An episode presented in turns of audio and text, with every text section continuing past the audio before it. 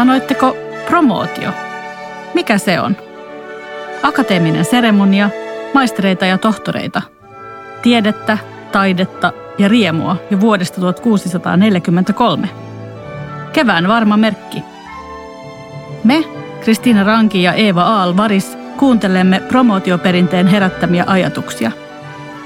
Tämä on Promootio Podcast.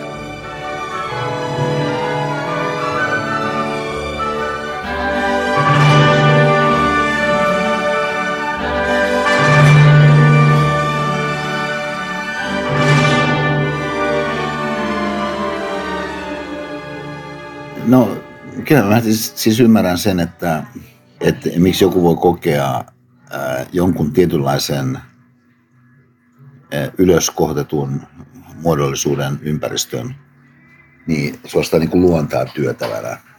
Ja ää, yhtäältä näin, sitten toisaalta niin myöskin se, että, että ikään kuin synnytetään luokkia, niin se ei ole ehkä se suomalaiselle mielenlaidulle ja ikään kuin tunnemaailmalle semmoinen kahden luonteva eh, ajattelemisen tapa. Varmaan jokainen yksittäinen syy näistä olisi ollut voitettavissa, mm. mutta näiden yhteisvaikutus aiheutti sen, että mä ajattelin, että en mä viitsi sinne mennä. Ei ollut siis periaatteellista vastustusta? No joo, ei ollut mitään periaatteellista, vast, periaatteellista vastu, vastustusta, mutta oli siis käytännöllisiä syitä, miksi ei tehnyt mieli sinne juuri silloin. Tätä ollaan riemuvuoden aikana kyllä paljon pohdittu. Miksi akateemiset juhlallisuudet jakavat ihmisiä? Mitä syitä on taustalla? Kuten Esa Saarinen tuossa vihjasi, niin ihminenhän on ei vain rationaalinen, mutta myös hyvin tunteellinen olento. Sen sijaan en ole samaa mieltä siitä, että promootio olisi juuri suomalaiselle epäluontevaa päinvastoin. Mutta kaikkien yliopistolaisten ei tee mieli juhlia näin. Onko siis promootio jotenkin ongelma? Kyse on useasta ongelmasta. Tiina Kosunen, nykyyliopistoa edustava tapahtumien ammattilainen, kiteyttää asian näin. Promootio on hieno juhla, mutta yksi sen ongelma on siinä, että se ei ole inklusiivinen. Se tietyllä lailla korostaa perinteisiä sukupuolirooleja, ja vaikka siinä annetaan mahdollisuus käyttää joko mies oletetun tai naisoletetun vaatetusta, niin se sellainen, että, että olisi jotakin muuta tai jotain kolmatta siinä, niin se ei ainakaan toteudu näissä pukukoodeissa. Toisaalta sitten inklusiivisuus puuttuu myös siitä, että se, se ö, esimerkiksi ei koske kaikkia maistereita. Se ei ole kaikille mahdollinen riippuen siitä, että onko tiedekunta päätynyt maisteripromootioon vai pelkkään tohtoripromootioon. Ja tietenkään ei voi unohtaa kustannuksia, että kyllähän se on kallis paukku ja, ja siinä mielessä ei ole inklusiivinen. Ja, ja tämä on asia, joka ei tarkoita sitä, etteikö promootio olisi tärkeä ja merkittävä, mutta eläkseen tulevaisuudessa myös osana perinnettä, niin sen pitää pystyä muotoutumaan niin, että se tuntuu omalta myös heille, joille se tällä hetkellä ei sitä ole. Promootion historiallisia vaiheita tutkittaessa huomaa kyllä, ettei mikään perinne ole ollut olemassa aina – ja että aiemminkin on kyseenalaistettu promootioita milloin mistäkin syystä. Mm. Ensin ongelmia olivat suhde valtiovaltaan, järjestyssääntöjen rikkominen tai kieliriidat tai jopa promovoitavien vähäinen määrä. 1930-luvulla promootiot taas olivat menettäneet entisen kansallisjuhlien asemansa ja maisteriksi valmistuminen oli yleistymässä.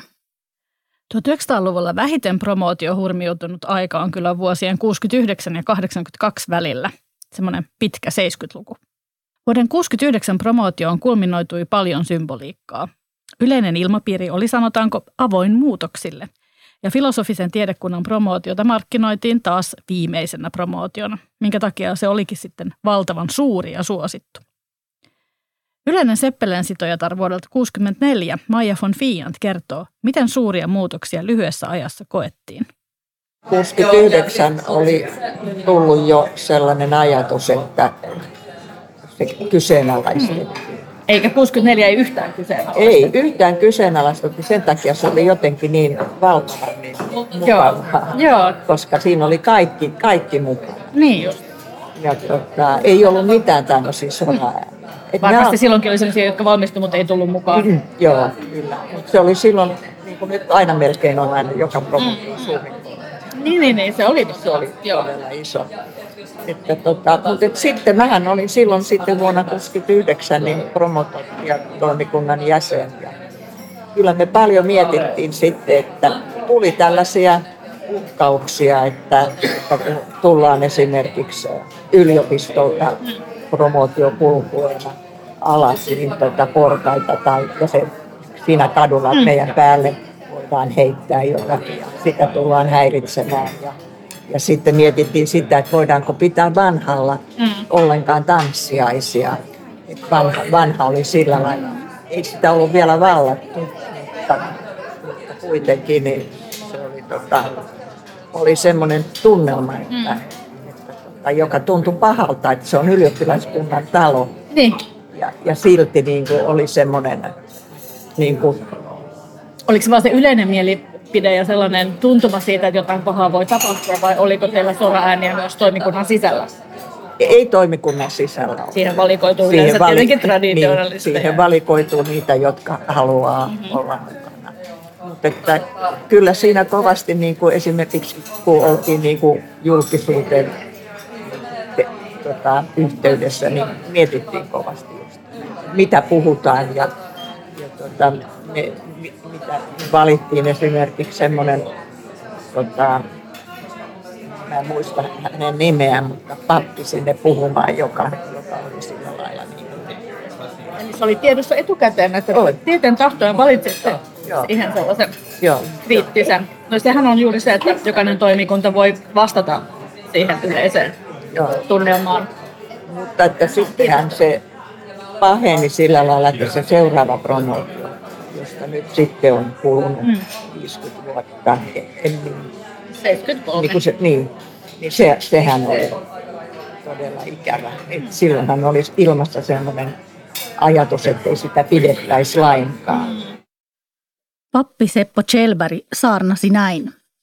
Maisterin titteli, rahvaasta erottuva pukeutuminen, suljetut juhlat ja vieraus elämän arjelle eivät kuvaa sitä todellisuutta, jossa korkeakouluopintojen jälkeen eletään. Vaikka promootiojuhlallisuuksien merkitystä voidaankin selittää parhaimpäin, emme mahda sille mitään, että ne suurten ihmisryhmien silmissä edelleenkin edustavat niin sanottujen herrojen halua erottautua muista muka parempina ihmisinä. Promootiota ei tarvitse käydä – kaatamaan mielenosoituksilla ja julkilausumilla. Olen vakuuttunut siitä, että ne lakkaavat itsestään, kun yliopisto muuttuu demokraattisemmaksi ja palvelevammaksi. Epätotuus ei koskaan ole viihtynyt akateemisissa miljöissä. Kuka voisi sanoa, että tämäkään epätotuus, joka edustaa vain mennetten aikojen totuutta, enää kauan viihtyisi? Näin sanoi siis pappi Seppo Chelberg.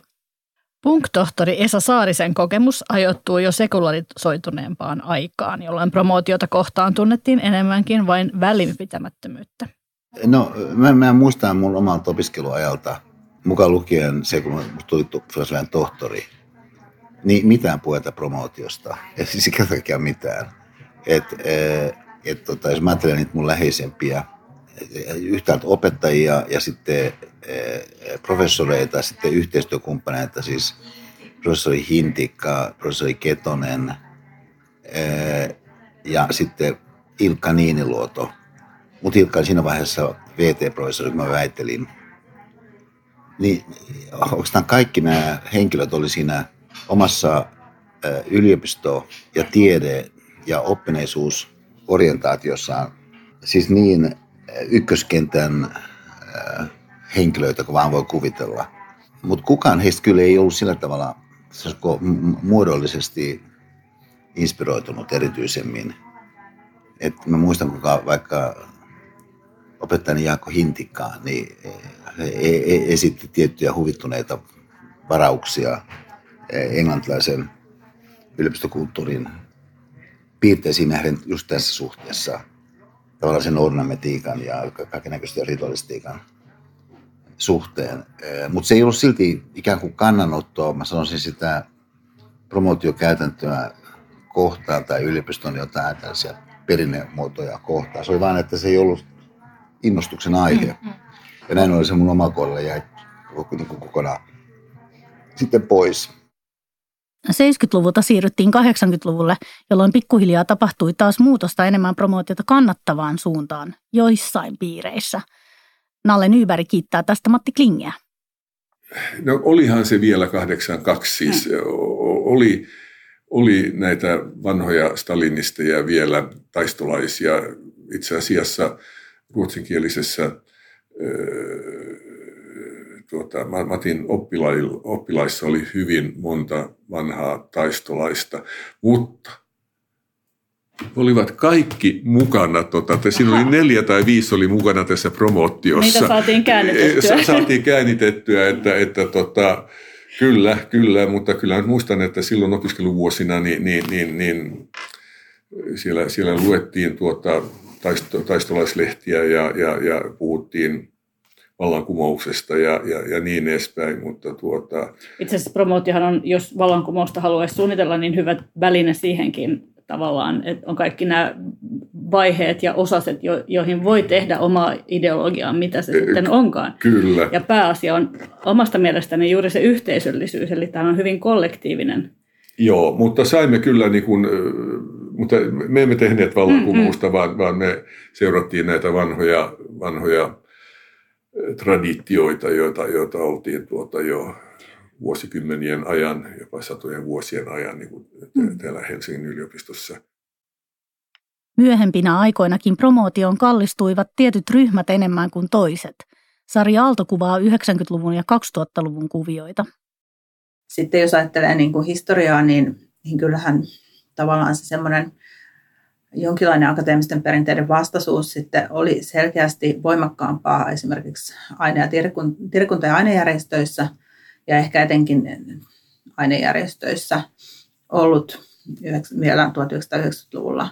Mutta sekin oli hälvenemässä jo 2000-luvun alkupuolella, eli moniin ainejärjestöihin oli vähitellen tullut ehkä osakunta-aktiivien vaikutuksesta yleisen semmoisen opiskelijamaailman yhteisten perinteiden jotenkin ymmärryksen vaikutuksesta.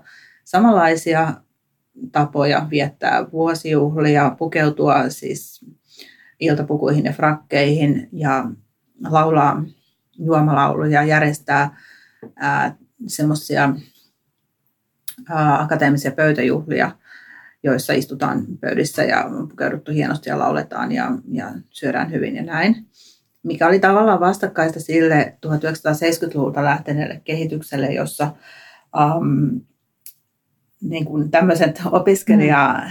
akateemiset traditiot ja opiskelijoiden tämmöiset niin sanotut pönötysjuhlat oli korvautuneet erilaisilla bileillä. Puurojuhlilla. Just, niin, ja sitten tämä tämmöinen olut ja villapaita disco-meininki, joka siis löi aivan läpi silloin 70-luvulla. Ja jonka tavallaan juuret näkyy kyllä vielä 1990-luvun opiskelijakulttuurista, mutta ne alkoi sitten sulautua niin kuin yhteen, että siihen tuli tämä tavallaan vanha akateeminen opiskelija juhlinnan perinne ja sitten tämä uusi, uudempi diskosukupolven perinne. Ja opiskelijajärjestöjen toiminta muodostui tavallaan hybridiksi, missä sitten tehdään kaikkea. Toteutettiin näitä molempia linjoja. Joo, mä olen aina miettinyt, että miten ei voisi niin kuin omassa elämässä toteuttaa molempia. Että et eihän tämä promootio tavallaan, se vie paljon aikaa, mutta se on kuitenkin kolme päivää ja sitten on lukuisia muita päiviä. Mm. Et, et toki niin kuin sama ihminen voi tehdä perinteisiä traditioita harrastaa ja sitten käydä diskossa ja syödä puuroa ja olla pyjamassa lopun elämää. Et, et jotenkin tämä ristiriita on mun mielestä vähän turha ja sitten tietenkin niin kaikki muut asiat kär, kärjistyy aina. Hmm. Mutta 2000-luvun alkupuolella siis oli vielä joitain ainejärjestöjä, joille tämmöiset niin frakki-iltapukujuhlat oli täysin poissuljettu. Hmm. Eli, eli tavallaan sekin perinne on siellä ollut voimakkaasti. Mutta itse tulin osakuntamaailmasta, jossa nimenomaan oli se toinen perinne, jossa melkeinpä mentiin sitten sillä tavalla vähän jopa äärimmäiseen suuntaan siinä, että yritettiin etsiä niitä aitoja ja alkuperäisiä perinteitä. Hyvä kysymys tietysti näin historioitsijana on, että onko sellaisia olemassakaan, mutta, mutta tavallaan se semmoinen ajatus kuitenkin oli, että jotain tällaista on ja me voimme sitä sitten noudattaa ja haluamme noudattaa ja näin.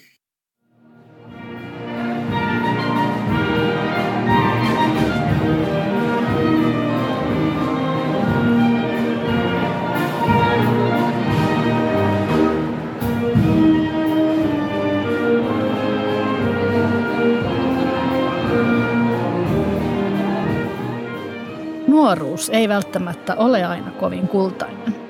Sekin vaikuttaa mitä suuremmin, minkälainen opiskeluaika on ollut, yksinäinen vai yhteisöllinen. Mm-hmm. Promootiosta ei ole mitenkään pakko pitää. Onneksi promootiopakon meiltä poisti jo keisari Aleksanteri II. Keskustelin kuitenkin Juhan Berlundin, Henrik Meinanderin ja Janne Saarikiven kanssa vastustuksen syistä, sen toivotusta pakollisuudesta, pukukoodien vihaajista ja jopa historioitsijoiden perinnevastaisuudesta. Kiinnostavaa. Mm. Osaatko ymmärtää, että on yliopiston sisällä vastustusta? Tietysti yliopiston ulkopuolella, mutta myös yliopiston sisällä ei aina ymmärretä, miksi pitäisi käyttää aikaa ja rahaa tällaisen hankkeeseen. Itse kyllä en aivan ymmärrä, koska tämä on osa tätä sosiaalista peliä tai pe- perinnettä, eli luodaan yhteishenkeä. Sen takia ainakin oikeustieteellisessä tiedekunnassa mä olen ollut sitä mieltä, että pitäisi melkein olla pakollinen osallistuminen ainakin professorikunnalle. Tämä on niin, niin tärkeä osa tätä akateemista perinnettä, että kaikkien pitäisi, pitäisi osallistua.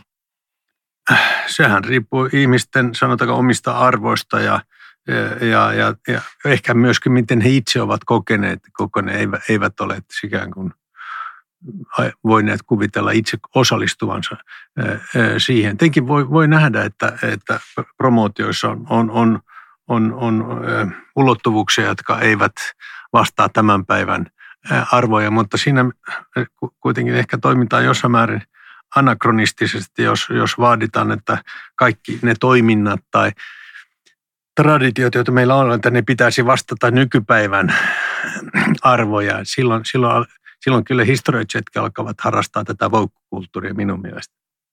Jokainen maisteri ja tohtori on aina juhlansa arvoinen, mutta onko aina selvää, mitä kollektiivisella tasolla oikeastaan juhlitaan?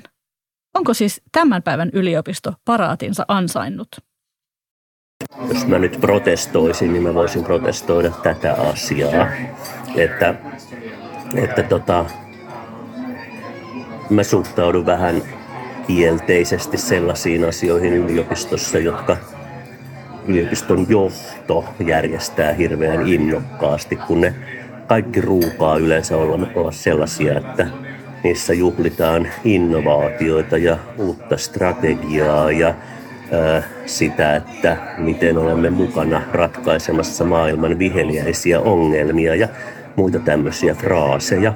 Eli Eli yliopisto, yliopisto on tällaisessa ulospäin suuntautuvassa retoriikassahan ollaan jo kauan sitten luovuttu kaikista normaaleista akateemisista ideistä, eli kriittisyydestä ja moniäänisyydestä. Ja, ää, mieluitenhan sitä tietysti näkisi, että jos yliopisto olisi tai siis tämähän on tämmöinen juhla, joka on tosiaan vain akatemiassa, että se eroaa, eroaa sitten, kaik, kaikilla instituutioilla on omat juhlansa, että esimerkiksi nyt kir- kirkossa on paljon menoja, jotka eivät muistuta mitään muuta, tai armeijassa on paljon menoja, jotka eivät muistuta mitään muuta. Ja sitten tietysti niitä on sitä parempi viettää, mitä enemmän kirkko on kirkko, eikä joku ää, tuota, vallanpitäjiä mielistelevä ja, ja tuota, yhteiskunnan muoteja mukaileva laitos, vaan nimenomaan Kristuksen kirkko tai armeijassa samoin, että niitä on paljon mukavampi viettää, jos puolustuslaitos tietää voivansa autonomisesti hoitaa maan puolustuksen. Että se ei ole tällainen juttu, niin kuin esimerkiksi Venäjällä on ollut nyt, että siellä on ollut hirveän hienoja paraateja monta vuotta ja ihan komeitahan ne on varmaan osallistujillekin mukavia omalla tavallaan, kun saa par- panna parhaat päälle ja marssia hyvän musiikin tahdissa, mutta nyt on käynyt ilmi, että tämä armeija itsessään on ollut aivan surkeassa tilassa.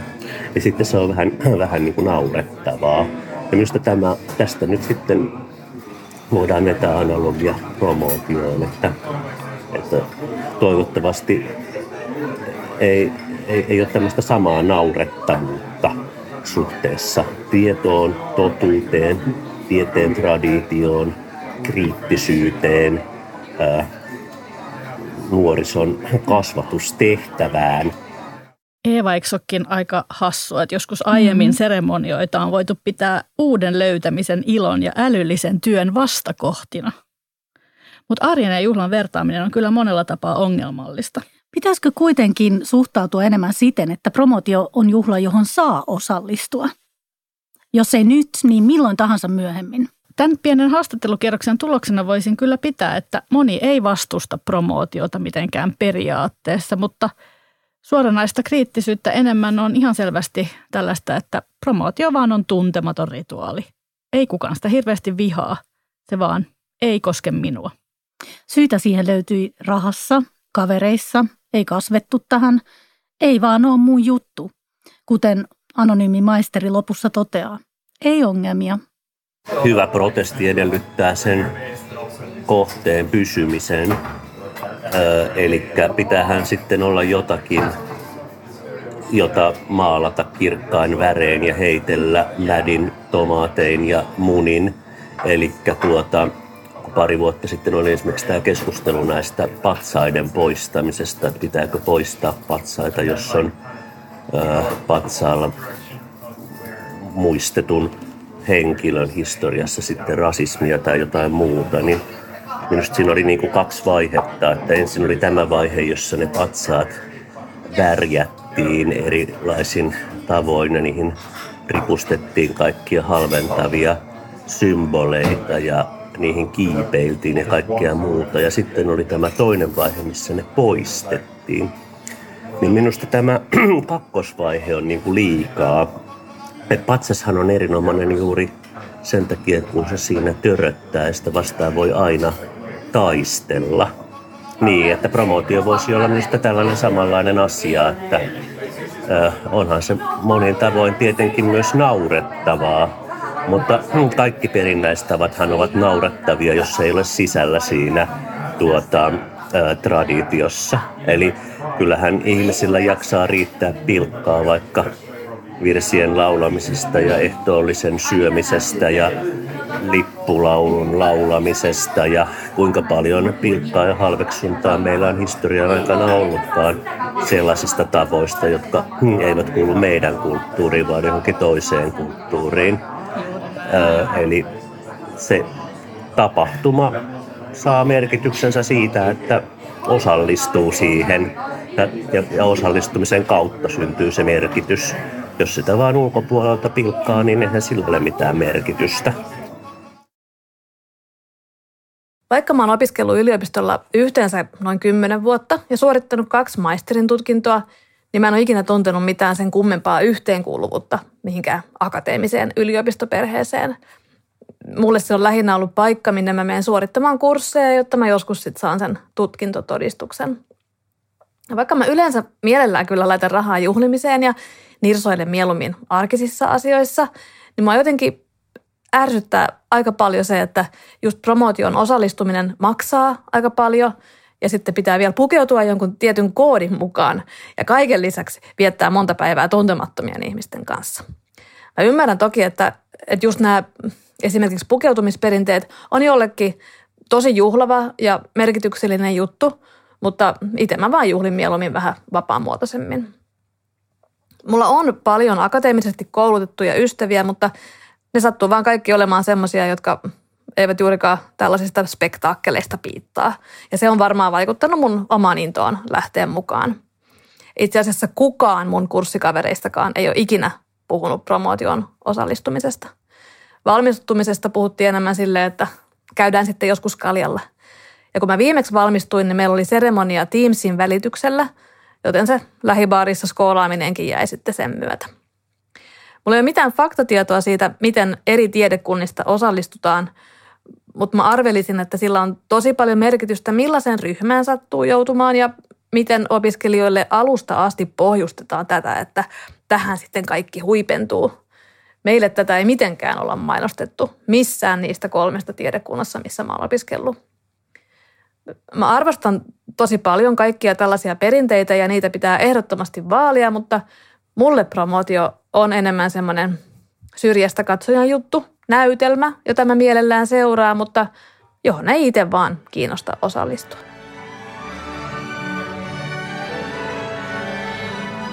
Mikä siis on promootio? Se on eurooppalainen perinne, joka on säilynyt vahvana Suomessa. Yliopistot eivät elä menneisyydessä, mutta menneisyys elää meissä. Tämä oli Promootio Podcast.